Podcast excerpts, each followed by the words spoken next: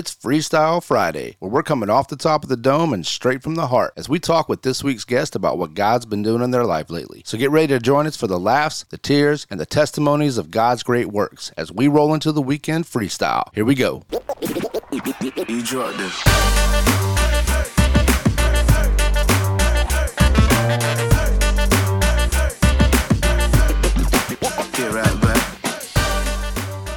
right, Andy, this is the uh, portion of recording with the Deed and Truth podcast where we do our Freestyle Friday. This is uh, the opportunity that our guest gets to just share something that God's been doing in your in your life lately, or, or it's kind of been laid on your heart, whether it's uh, a sermon that's kind of stood out lately, or a book, something in prayer, scripture. Well, You just throw people under the bus like that as well. Kinda, yeah. I'm hearing. pretty much, pretty much. So, uh, yeah. Well, now you're put on the spot. So, uh, what you got? Well, fortunately or unfortunately for my church, I tend to I tend to teach things that God's dragging me through, and sometimes I start teaching them before we ever get it figured out. So it's always an interesting interesting path. So I, I started this book this summer called A Quest for More by Paul David Tripp, and I love his stuff. I, I don't know if you've read anything by him, but he's just got some really, really profound writing. But this book's called A Quest for More, and it's subtitled Living for Something Bigger Than You. And it's all about the fall and how sin has robbed us of a greater view of the glory of God. And so that we begin to live for self. We begin to live for our little kingdoms, taking care of our business, taking care of our family. And we have just made our worlds really small.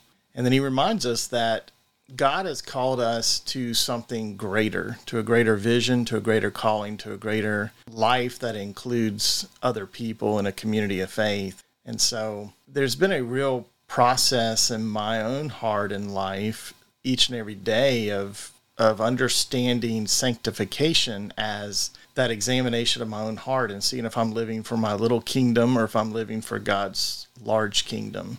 And uh, it's been a real interesting uh, time in my own life and having to examine your motives and your thoughts and your when you start thinking about the minutia of how why you are motivated to do the things that you're motivated to do and you're trying to pull out of those motives anything that is selfish and self-centered it's a really a daunting task Yeah. i don't know if you've gotten that deep but um because i can tell you a lot of the things that are that we would call holy are very selfishly motivated um, when i think of uh, the times where i've challenged preachers and the sermons that they speak are you using that illustration to make yourself look better or are you making sure that your sermon is completely aimed toward glorifying God? And when hmm. you begin to, to think through that kind of minutia, and that's what this book has led me to do. I don't know if that was ever Paul David Tripp's intention in this Yeah. book, but that's where it's led me to really examine the motives behind what I do and why I do it.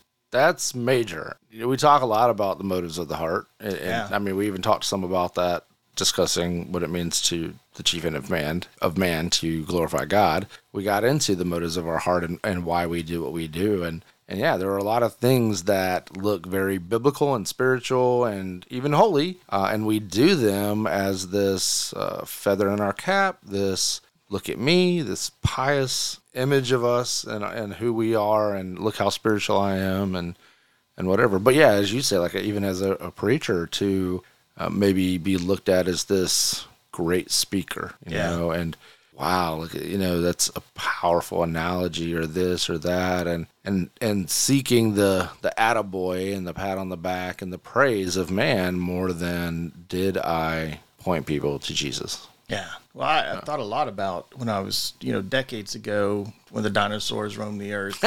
there was a camp that we had put together for our youth group, and the youth leaders brought this incredible game that we would. It would be like a an adventure game that took place each and every night as a continuing thing, and it was incredible.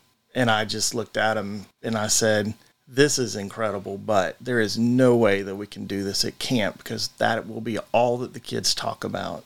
And I really want these kids to come home and talk about Jesus.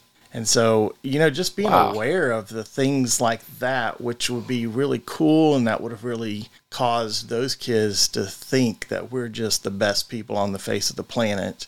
But at the end of the day, going, that's fine, but it's going to overshadow Jesus. And I want them to come home talking about how great Jesus is. Yeah, and we and we can't use an ends justifies the means Yeah. argument or mentality with this. It, it doesn't. It it's it doesn't at all. You Right. know, it is staying true through and through from start to finish. It is not, well, I can skate on these because, hey, in the end, it gives us the chance to share the gospel. Yeah. But it's like, well, if you would have just shared the gospel from the beginning and then built on that, imagine where we could be. And sometimes we just are very subtle in communicating that Jesus Christ isn't enough. So we, we, we bait it with, oh well, come to Jesus and he'll make your marriage better. So it's a it's a false promise when what we should be offering is the beauty and the glory and the majesty of Christ Himself, because that is our hmm. treasure. He's enough. Absolutely. I mean, it's interesting because back when di- dinosaurs roamed the earth, uh, your take was not a very, I would say, not a very common and probably not a popular take on how to lead a youth group. Man, I'm a pace setter. So you are you apparently, got to do it. apparently, I'm telling you, you were on it before. Uh, yeah, before it was cool to buck the system and uh, you know teach the gospel. so yeah, look at you. we went to this little um, this little group conference thing that uh, I can't remember his name now. Anyway, he was he was all about doing this conference for you know this coaching conference and asking you all these questions about your future and it was supposed to be real inspirational. Anyway, they went around and asked what we did and I and I just said I I was a youth pastor and I was really focusing on Christ centered youth ministry. And you'd have thought I invented the light bulb. I mean, I spent the rest of the week talking to people about what that meant, and I'm going, Christ, it's a youth ministry centered. Hold on now, hold on to your hat. Centered on Christ. so, Whoa, mind blown. it's huh? why is this? so Why is this a thing? You Yeah. know? because it's so foreign. I mean, it was just, yeah.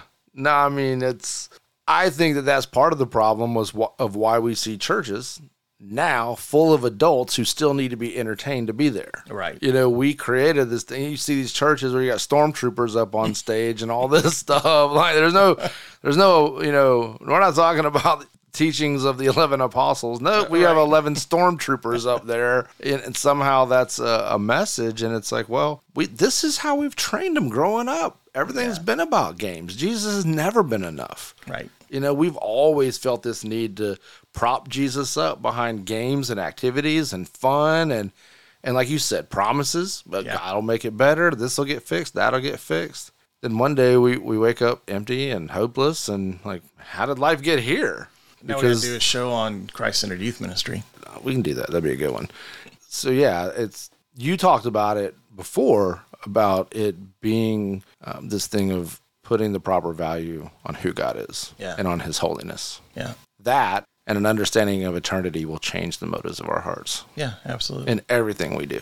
All right, Andy. Well, thanks again. Appreciate you sharing for Freestyle Friday, and I do look forward to bringing you back on the podcast sometime in the future so we can talk about numerous other episode, uh, topics that we have uh, kind of briefly mentioned here. So, thank you again. I appreciate you. you. All right. Thank you for listening. Be sure to tune in every Monday as I have a special guest in the studio to talk with me about what it is to love God and love our neighbors in both deed and in truth. And check us out every Friday for a new episode of Freestyle Friday. Be sure to subscribe on your favorite podcast platform so you don't miss an episode. Leave us a review and go ahead and share the podcast with your friends. You can also check us out online at deedandtruthpodcast.com and you can connect with us on social media. We're on Twitter at deed underscore truth and you can find us on Facebook, Instagram, and YouTube by searching the Deed and Truth Podcast. All right, until next time. You this.